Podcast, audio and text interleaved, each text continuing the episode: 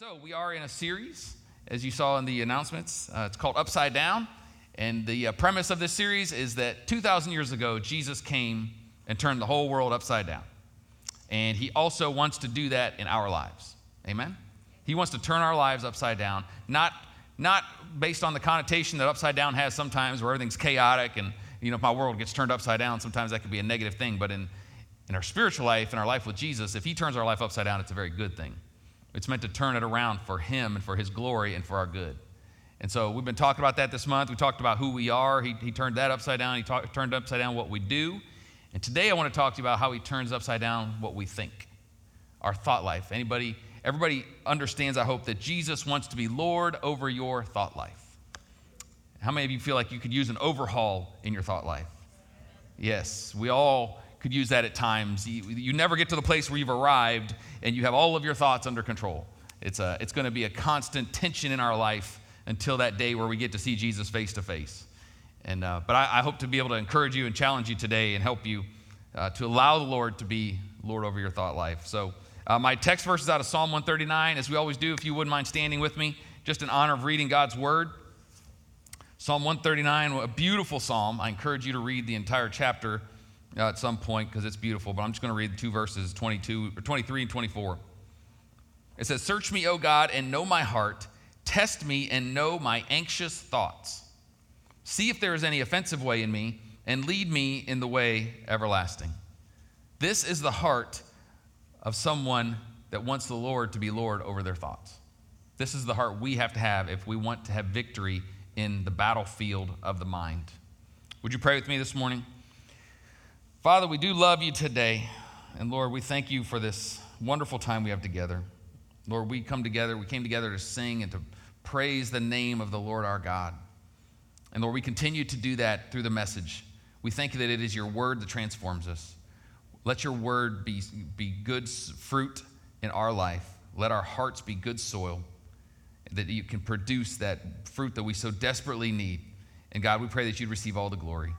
And it's in Jesus' name we pray. And everyone said, Amen. Amen. God bless you. You can be seated. The title of my message today is Stinking Thinking. We can thank Zig Ziglar for that. He coined that phrase uh, many, many years ago. Uh, but you know, it's funny because when I say stinking thinking, we all know what that means because we all have it. Every one of us has times where we're, we know our, the thoughts, the thinking that we do is just stinking, just not good. And uh, the, the thing is, though, your mind is actually a beautiful thing.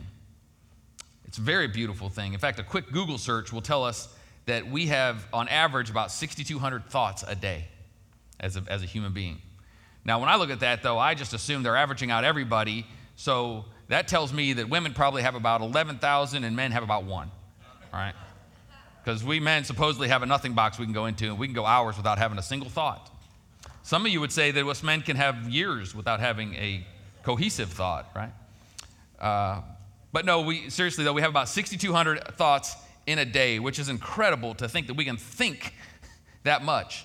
And you know, the mind is one of the greatest blessings we have, but it can also be one of the biggest hindrances. Nothing in the world can be so beautiful and so ugly at the same time as our mind. It can be your best friend and it can be your worst enemy. It can take you to heights where you feel like you are on a mountaintop, and it can take you into depths of depression, is what our mind can do.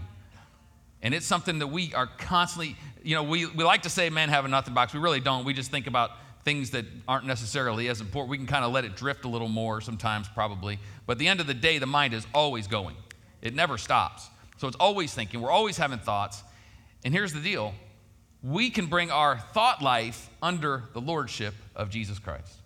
We do not have to be at the mercy of our thought life. That's a powerful statement that is absolutely true, guys. And I know you're thinking, ah, oh, that's kind of a churchy thing to say, and it's easy to say on a Sunday morning. I believe it's true with all my heart. I'm a living example of that. I can I have just as much issues with my thought life as the next person.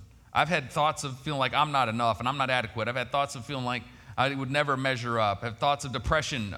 All those thoughts, no one is excluded from having those things. And I have seen the Lord do in my life what only He could have done and taken me into that place where I've let Him be Lord over my thought life. Now, does that mean I always have those 6,200 thoughts I have a day that they're all good and they're all of God? No way. But I'm winning the battle. We can win the battle. We might lose some moments, but we can win the battle over the mind in our life. And uh, I, I know from me, I remember there, there are certain verses that have stuck out to me over my life that have even just challenged me and encouraged me when it comes to uh, letting Him be Lord over my mind. And one of them is in Nehemiah 8:10, it says, "The joy of the Lord is your strength." That's a really beautiful verse. It tells me that the source of my mental strength is Him. Amen. The joy of the Lord is my strength. Or Hebrews 6:19, where the, the writer of Hebrews says, "We have this hope as an anchor for our soul, firm and secure." We need an anchor for our soul. We need an anchor for our thoughts. He, we have this hope. If you are a follower of Jesus today, you have this hope that is an anchor for your soul. And you know, when the mind gets going and the mind goes to places it doesn't need to go, that's when the storm is raging. And when the storm is raging, that's when you really need an anchor for your soul. And that's exactly what He is for each and every one of us. But this can be tough. There's so many things in life that would fight against us and keep us from winning these battles, that are working against us and causing us to lose more battles than we would probably even like to admit sometimes. And I, this pandemic is front and center right now because it's in our face, right? A lot of us have lost the battles in our mind in regards to this virus. We've allowed fear to have its way. In some cases, maybe we've even become a, a, uh, a vessel to help bring fear into other people's lives, where we've really slid. You know, it's a slippery slope when we start going down that road, and we've allowed uh, the, the fear that has come with this pandemic to cause us and cripple us. And there's no condemnation in that. You know, we ask God to forgive us and we move on. Amen? But it doesn't have to be that way either. You know, this pandemic's not over. We're, we feel like we're on, the, we're on the downhill side, but it's not over. There's still to be plenty of opportunity for fear, plenty of opportunity to worry and to not trust God in this. But we can win these battles. And I hope to help you today with that. Uh, God has given us some spiritual tools to help us win the battles. But there is a responsibility on our part. Because, you know, when, if you say, if you have a garage full of tools and you're going to build a cabinet, when you have some lumber and you got everything you need, we would never say, okay, God, there's the stuff. I need you to please make a cabinet appear on my wall. Right. We'd never do something like that. But yet, when it comes to uh, our, our thoughts, our, our mental abilities, the places we go in our mind, we kind of want God to fix it. But God says, and, and God does do that sometimes. I believe with all my heart that God does miracles where He has delivered people from fear and anxiety and depression and all of those things. He can deliver completely. I've seen Him do it. I saw Him deliver joy from fear in a moment. Well, I didn't see it because it happened in the middle of the night, but I heard about it the next morning because I'm not up in the middle of the night. But she had this, this crippling fear about over the kids, and the Lord delivered her in a moment. And it was a beautiful thing. But you know what? you still have to walk that out. It doesn't mean she's never struggled with fear since that day. Because you know what? If you if you get victory over one area that the Lord does a miracle and gives you victory, and you think, okay, good, I got victory, the devil doesn't give up. He just finds a different avenue to come on in. There's more than one road to get to that place of fear in your life. You know, oh, you're not worried about your kids anymore? Okay, well, I'm going to try to make you worry about your money. Oh, you're not worried about your money anymore? I'm going to try to make you worry about your health. There's all kinds of, and there's different avenues to even get you to worry about all those individual things. It's all over the place. The enemy doesn't just sit back go, well, you know what? God delivered her. I guess we're just going to have to move on to the next person. It's not how he works. So even when we get the miracle that we long for, it still doesn't make it all just go away. God's given us resources to walk out this life to win the battle of the mind. Incredible resources that we can trust Him and believe in Him for. And I want to just stop for a minute right here just to make sure I make mention of this because I believe it's really important. Because when we start talking about um, our thought life and even mental health, you know, there's a stigma sometimes in the church, especially, where the idea of, of if there's a neurological issue and you, you're, it's suggested by your doctor that you take some medicine, that that's a negative thing. That, you know, we're Christians, we should just trust God. You know, if it's a, if it's a thing where you're struggling with depression, you just need to trust God. You need to pray more. You need to read your Bible more and get it taken care of. Sometimes that is the issue, but sometimes there's a neurological issue. And if your doctor's recommending you take medicine, there is absolutely no shame in that. Absolutely no shame. Just like there's no shame in taking insulin if you have diabetes. There's no shame in wearing glasses when your eyes are failing. It's the same thing. It's, we don't understand it as much because there's so much about the brain we don't get. But the fact of the matter is, if it can be helpful and it can, it can aid you in situations, Church, we need to encourage people in that, not, not discourage or shame them, because there's no shame in it, because it can be incredibly helpful. Now, that being said, that doesn't mean every time something goes wrong, we need to go medicate. There's, we, we, only, we only know ourselves and know where we're at. But I want, I want you to know that those things, taking medicine to help in a situation where there's a neurological issue, is absolutely the same thing as taking medicine for heart disease, diabetes, anything else. And we shouldn't be ashamed of it. Now, that being said, the resources God has given us are really great. And the first one that I would want to mention today is just the Word of God. And I know I mentioned this last week. I feel like I hold this up a lot, talk about it. Well, it's kind of what we got. You know? I mean, you listen to me for about 45 minutes, but after that, that's it. As far as you just sitting down and having somebody talk to you about the Word and talk to you about faith in Christ, there's a responsibility on our part to be in the Word. And this is an incredible, wonderful, beautiful resource that we have. This is what nourishes us. This is what feeds our soul. And the thing is, you know, this, this life, the, the thought life that we have is a battle. And too oftentimes we go into this battle malnourished because we don't have what we need. You know, probably a lot of military in this room or listening online, and you know if you're going to go to the front lines, the military is going to make sure that you're nourished. They're going to make sure you have your three meals and you get plenty of carbohydrates and calories to make sure you have what you need to fight the battle. Yet in the spiritual realm, we don't necessarily always go to what we have as food. And you know, Jesus says that the Word of God is food. In fact, in Matthew 4, he says very clearly this is when Satan was tempting him, and he rebuttals Satan. He says, It is written, man does not live on bread alone, but on every word that comes from the mouth of God. We nourish ourselves on God's Word. This is how we fight our spiritual battles. This is one of the ways we fight our spiritual battles. Look at what Hebrews 4:12 says about the word of God. It says for the word of God is living and active. So this is not just a book. This is live. It's alive. It feeds us. Sharper than any double-edged sword, it penetrates even to dividing soul and spirit, joints and marrow. It judges the thoughts and attitudes of the heart. It penetrates. You ever feel like things just don't get through? Like you know you're struggling with something in your thought life and you just don't feel like you can make the change. You can't, you can't flip the script. You can't go upside down or get any victory in it.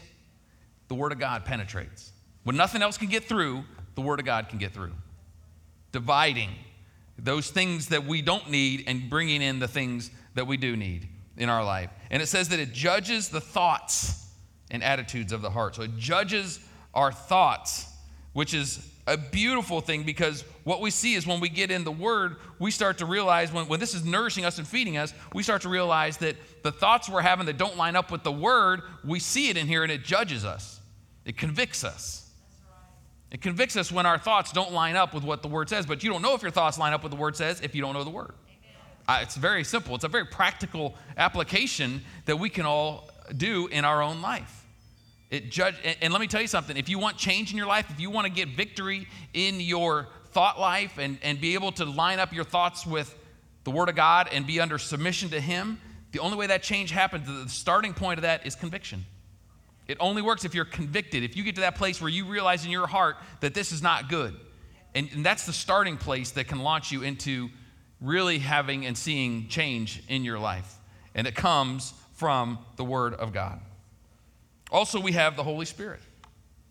If you're a follower of Jesus today, the Holy Spirit lives in you. You are not doing this alone. You do not do this alone. In fact, the Holy Spirit is even who helps us understand what we're eating. He's the one that brings this back to our remembrance and puts it in our spirit and makes it more than just words on a page. But here's the thing He doesn't take over. He may live in you. You may be here, you may be baptized in the Holy Spirit today, filled with the Spirit, with the evidence, and, and just loving God and you feel the power of God in you, He still doesn't take over your life. He doesn't, he doesn't take over your will. He doesn't move your arms for you and move your legs. You still have a will that you have to surrender to Him. We have to surrender. We have to choose. We have to make choices to surrender to the Holy Spirit in our life. The Apostle Paul tells us in Romans 8, in verse 5, he says, Those who live according to the sinful nature have their mind set on what the nature desires. But those who live in accordance with the Spirit have their minds set on what the Spirit desires. So the choice is ours, is what Paul's saying here. You choose where you're going to have your mind set. You have your mind set on the Spirit, then you will live according to the Spirit. And it says that you will, uh, you will get what the Spirit desires for you. Well, what does the Spirit desire? Well, let's go to the next verse, verse 6. He says, The mind of the sinful man is death, but the mind controlled by the Spirit is life and peace. So the Holy Spirit desires life and peace in your life. Peace is right here. There's nothing like the peace of God in our life. So if we fix our mind on the things of the Spirit, we have life and peace. That's beautiful. Con- uh, contrary to that, if we fix our mind on ourselves, if we want to do what we want to do, which is the sinful nature, you can think, no, I'm not that sinful, I'm a good person. The sinful nature is you, that's who you are. If you're not living by the Spirit, you're living by the sinful nature. There's no middle ground, there's no like normal, neutral, you know, there's no Sweden in the Spirit, okay? There, it doesn't exist. So if you're living, if you're not living for the spirit, you're living for the sinful nature, and there's absolutely no chance of winning the battle of the mind. Because your mind will be set on the things of the sinful man, which is death. And the Holy Spirit is not helping you in that. So I want to give you today, uh, kind of turn your attention to uh, a few things that I think the Lord wants to turn over, turn upside down in our life when it comes to our thoughts. And the first thing is the things that we don't like, okay? And I'm just kind of boiling these down to three things fear, anxiety, and worry. These are things the Lord wants to turn upside down in our life. And this is good. We look at that and go, that's great. I don't want to fear. I don't want to have worry. I don't want anxiety. I don't want any of those things. Depression, despair. I'm, I'm definitely ready for Him to turn that upside down for me. Because these, this is probably, this is absolutely one of the biggest attacks on our mind is fear. Everybody understands fear, worry, anxiety. On some level, there's not a human being that doesn't understand what that is like. Some have de- dealt with it in epic ways where it's completely crippled your life, but all of us have dealt with it in some aspect where it's at least given us a tough time off and on in our life. And I don't know about you, but I am tired of fear crippling God's people. Because it doesn't have to, church. If you're here and you would say, Yeah, I'm, I'm crippled by it, worry, I just live worried, I live anxious, I live fearful, it does not have to cripple you. It does not have to have its way in your life. And it's not necessarily a medicine thing. You, some of the things we deal with spiritually are things that God has set us free from. We're just not walking in that freedom. And I, I really, really hope that this ministers to your heart and your mind today. I came to tell you today that you don't have to deal, you don't have to live under that, but you have to let it go. You see, fear is not clinging to you. Oftentimes we think like Fear is clinging to me. And even though I try to push it away, it just, it's like a magnet, it just keeps coming back. Fear is not clinging to you, you're holding on to fear if you are a follower of Jesus and you're struggling with it. Because Jesus has set us free. So we are free. So if we still have that in our life, it's us holding on to it. And I'm not saying that to condemn us, I'm t- saying that so we can be informed, so we can understand where it's actually coming from. It's not saying it's not, doesn't feel like it's clinging to you, because that's true, it does feel that way. But in reality, the fact of the matter is, is that we're actually holding on to it. So we need to understand where fear comes from. We, we need to know that fear is a spirit. Okay, so when fear is crippling you, it's, it's not just something weird, it's a spirit that is from the devil himself. Okay, it does not come from God, it's from the devil. And it does not own you. Okay, when Jesus died and rose again, he set you free from the power of fear, death, all those sins. None of those things can own you. They only have the power in your life that you give it. All right? Let's look at what the Apostle Paul said to Timothy. 2 Timothy 1 7. He said, For God has not given us a spirit of fear. So that tells me that there is a spirit of fear, it just doesn't come from Him. That's good to know. It's very basic, but it's something we need to be reminded of sometimes. The power, the spirit He does give us is this power, love, and a sound mind. You see, love and a sound mind, it's interesting that Paul uses this as a counter to what fear is. Because how many of you know when you're really struggling with fear, the first thing to go is a sound mind? You know, when you're really crippled by fear, when you're driving at night, every car that's following you is a stalker, right? Or when you're in the house all by yourself at night, every creak is a killer. Because you lose that sound mind. You just feel like you're losing your mind sometimes. That's what fear does. And, and Paul is telling us here that what God gave us is actually a sound mind, a spirit of a sound mind with love and power in our life that counters the fear. Because when somebody on the outside of you sees you dealing with fear and, some, and you're talking to them about some of your fears, and that person looks at you like you're crazy, because a sound mind would not feel that way, you have been, you are holding on to that spirit of fear in your life. Because that spirit is not from our God. Paul also says in Philippians 4 6, do not be anxious about anything, but in everything by prayer and petition with thanksgiving, present your requests to God. Now, I love this verse, and I'm sure you've heard this verse before too, because we quote it a lot when we're feeling anxious. But here's the deal, and this is something we have to, we have to understand about this verse. Paul's not saying here as like a command, hey, don't be anxious about anything. Because then if you feel that way and you're anxious, then you start to feel bad. Right? Well, he's telling me I can't be anxious, but I am. What do I do? What do I do? Oh my goodness, what do I do? I got to hide from God. Right? That's not what Paul's saying here. What he's saying here is actually giving us permission not to be anxious. He's saying, listen, you don't have to be anxious. You just need some understanding here, and then you won't be anxious. You need a spiritual revelation of who God is, and then you won't be anxious. You don't have to be anxious. It is not something that you just have to live with. That's what he's saying here. Not a command to try to make us feel bad if we're anxious, and he's saying not to be anxious. But then he goes on to say there that he says, present your requests to God. So I think how we look at this verse sometimes is we see, okay, don't be anxious. Okay, Paul's saying I can't be anxious. All right, how do I do that? All right, prayer, petition with thanksgiving, present my request to God. Okay, God, I got this anxiety. I need you to deal with it. Right? That's how we come to God sometimes. Like, because we're, we're, we're, feeling the weight of it. Like, I'm not supposed to be anxious because I'm a Christian. And I even serve in my church, so I can't be anxious. I'm tired of putting on the facade and letting everybody think that I'm not when I really am. So, God, what are you going to do for me? God, it says here to present it. I'm presenting my anxiety. Now you need to do something about it. And we have this entitlement that God's supposed to do something. Well, what I'm telling you today is that when He says present your request to God, what He is not, He's not saying not, we're not coming to God with some sense of entitlement. We're coming to God as a child of the king, and we're coming and we're bringing this box of anxiety, and we are staying, we come into the throne room, and the king is on his throne, and we are presenting this box at his feet, and we are giving it to him and letting him have it. And we're not hanging on to it anymore. I'm not saying, God, take it from me. God's saying, I don't have to, you just have to give it to me. I don't have to take it from you. It's not doing anything except what you're allowing it to do. So we have to learn, it's a subtle difference, but it means it's everything. Because then we just sit back, if we're doing it the wrong way, we're getting we're sitting there holding on to it and asking God to take it from us. And God's saying, just give it to me. Just give me your fear. Give me your anxiety. Give me your worries. If you, you can trust me that you can give this to me and I will help you. It's beautiful. And we, but we miss this so often because we, we have a, a misconception, really, of what God's role is in this area of our life, or even how this area is controlling us. When it's really not controlling us, we're just holding on to it in our life. He goes on in verse 7. This is what happens when we do this.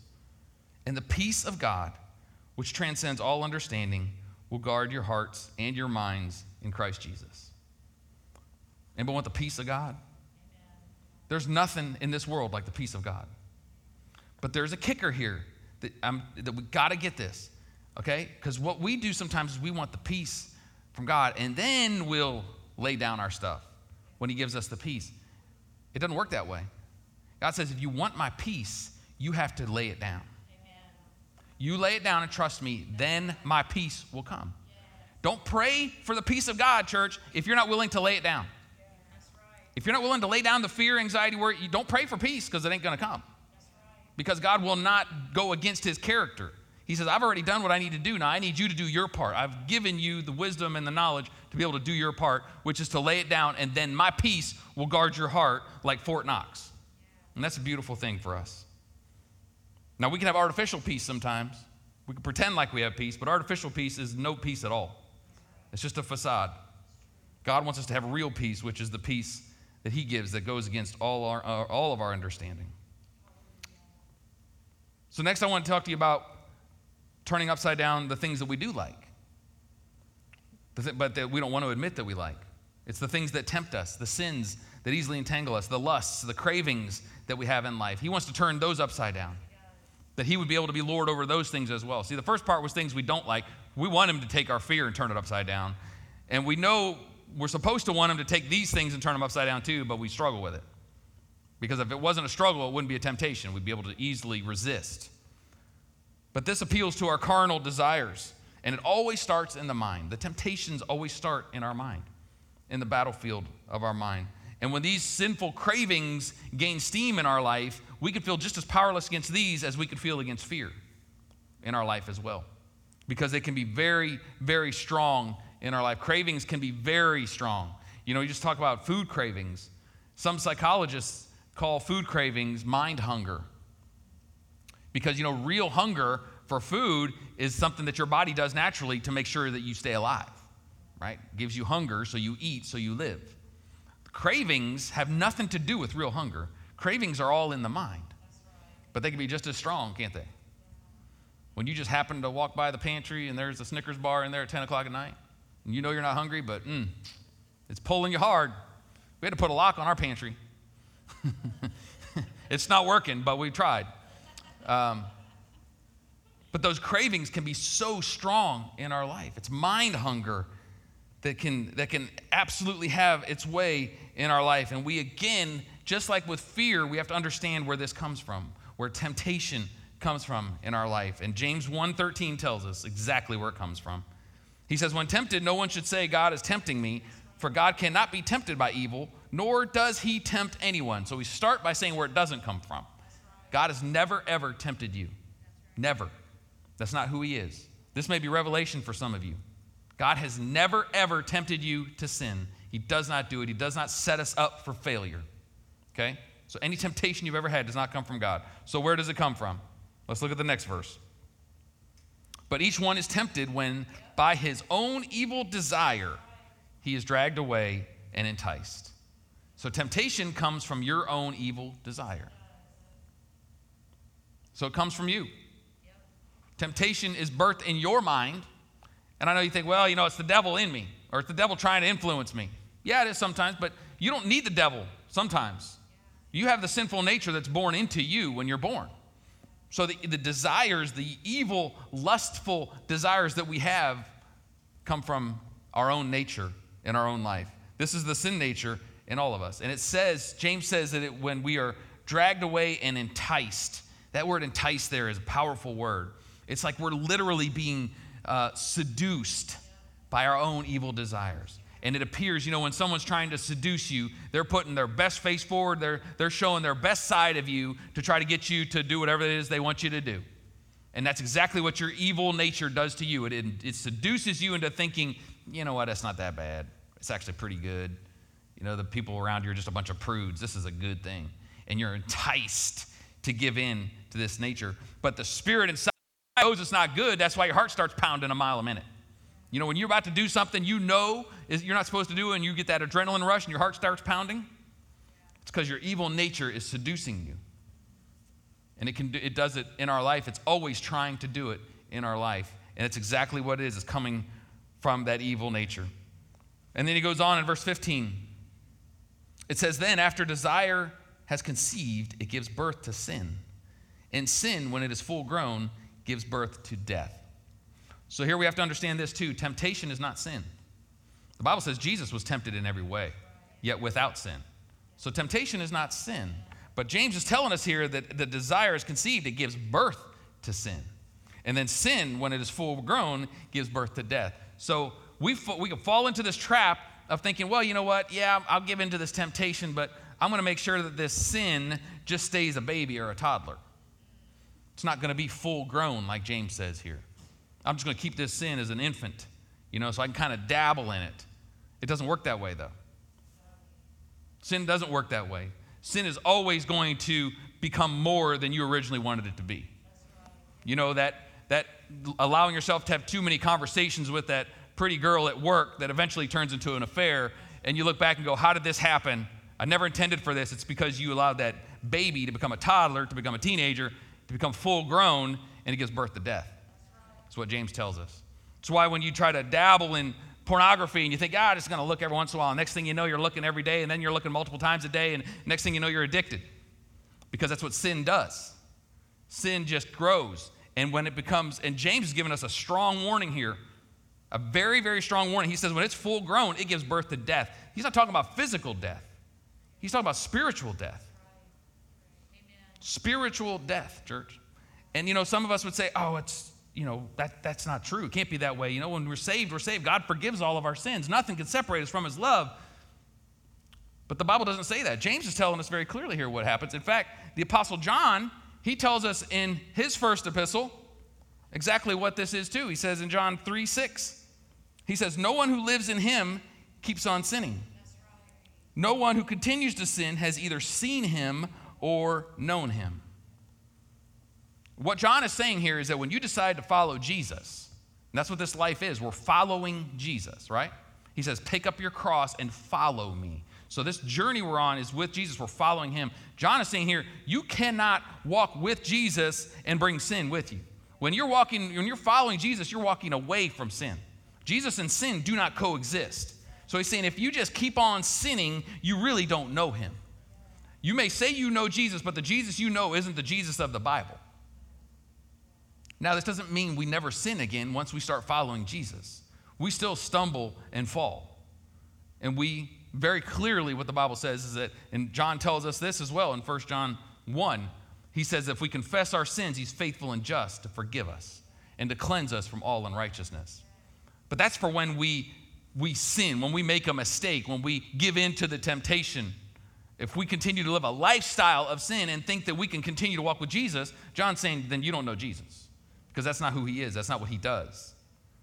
So, James and John both here are giving us a very strong warning about what it looks like to give in to temptation in our life. And Paul tells us in 1 Corinthians 10 about what God's heart is towards temptation. He says, No temptation has overtaken you except what is common to mankind. And God is faithful. Everyone say, God is faithful. He's so faithful. He will not let you be tempted beyond what you can bear.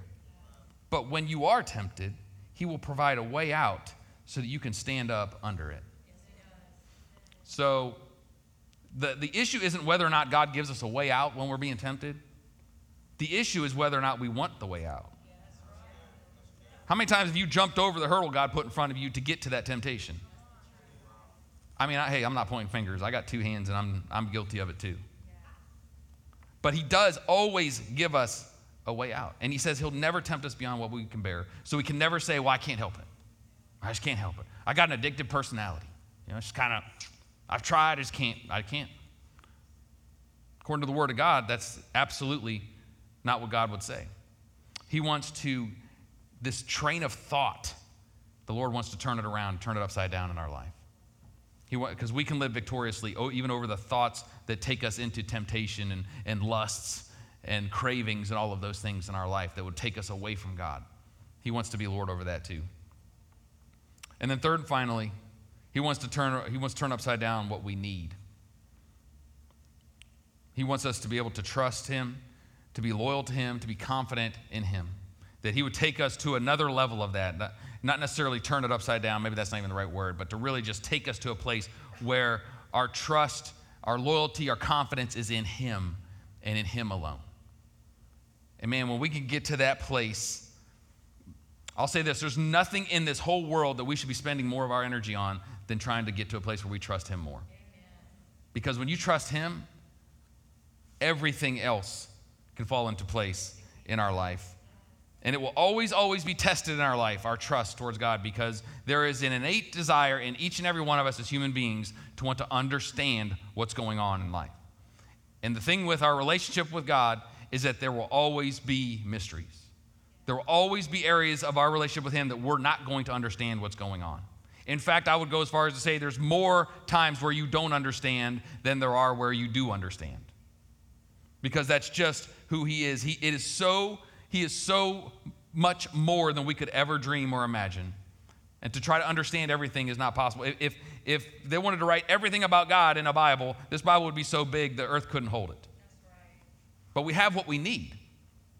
We have the understanding that we need, but we want to understand more because that's just in us. Now, the funny thing is, for those of you that are married, you should, you should be able to grasp the concept that you're just not going to understand everything about somebody, right? I mean, anytime you got a, two genders living together, there's going to be a lot of head scratching where you just don't quite get it, right? We don't understand everything. And so that, that can even help get us to that place where we can understand that it's okay to trust without knowing everything.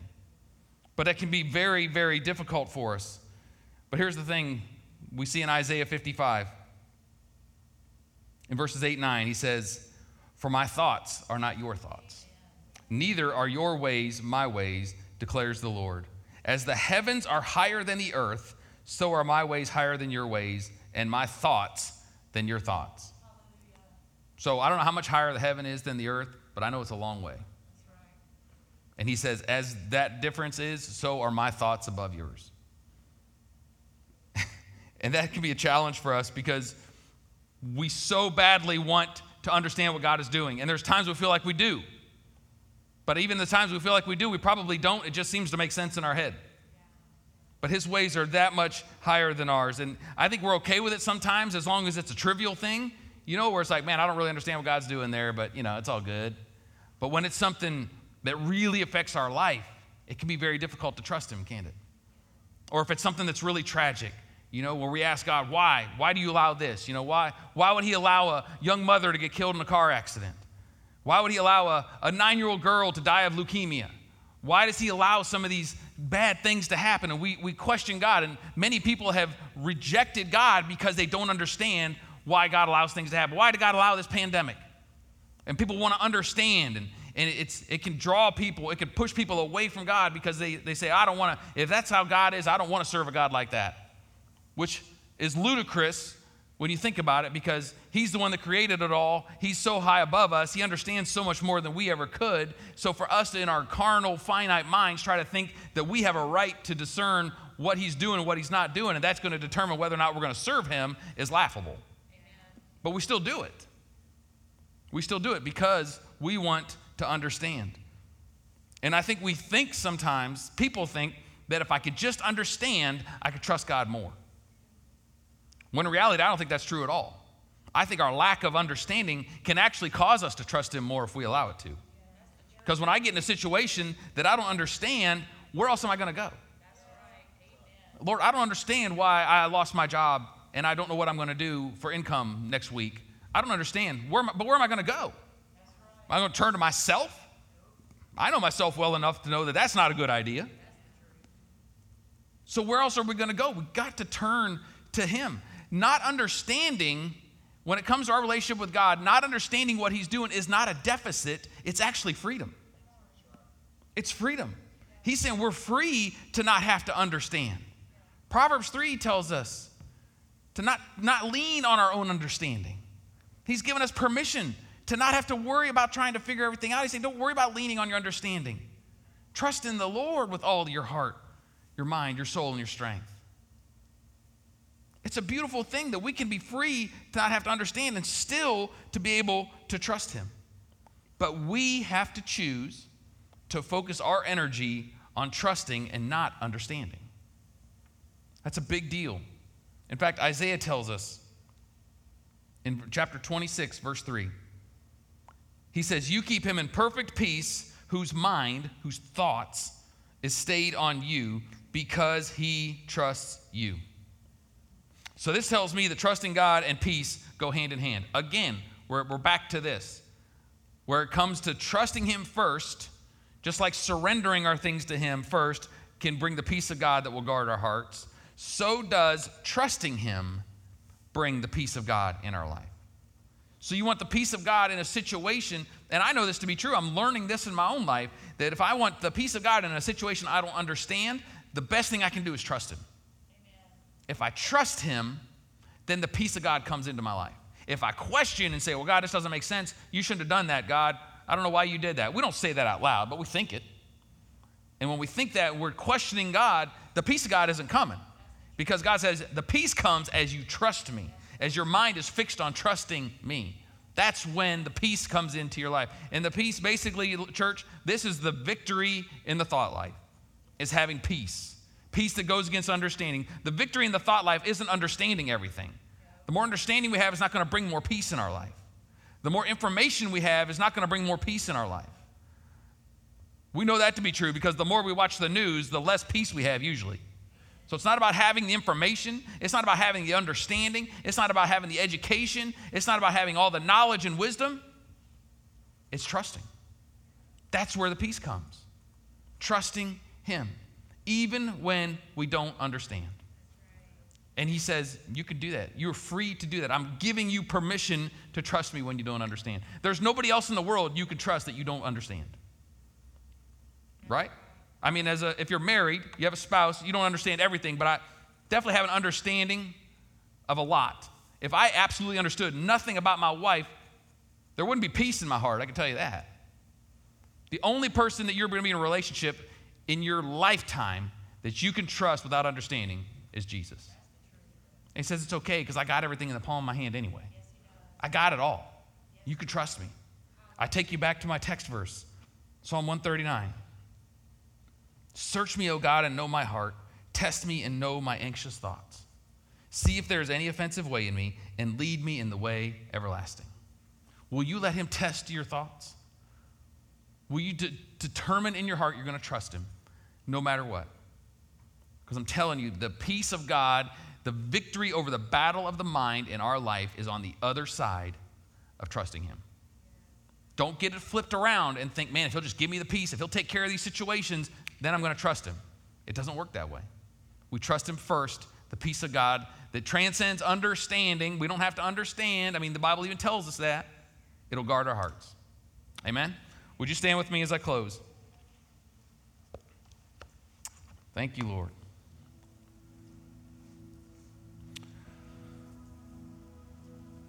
I do want to challenge you today to trust Him, to open up your heart to Him, to give Him what he so longs for.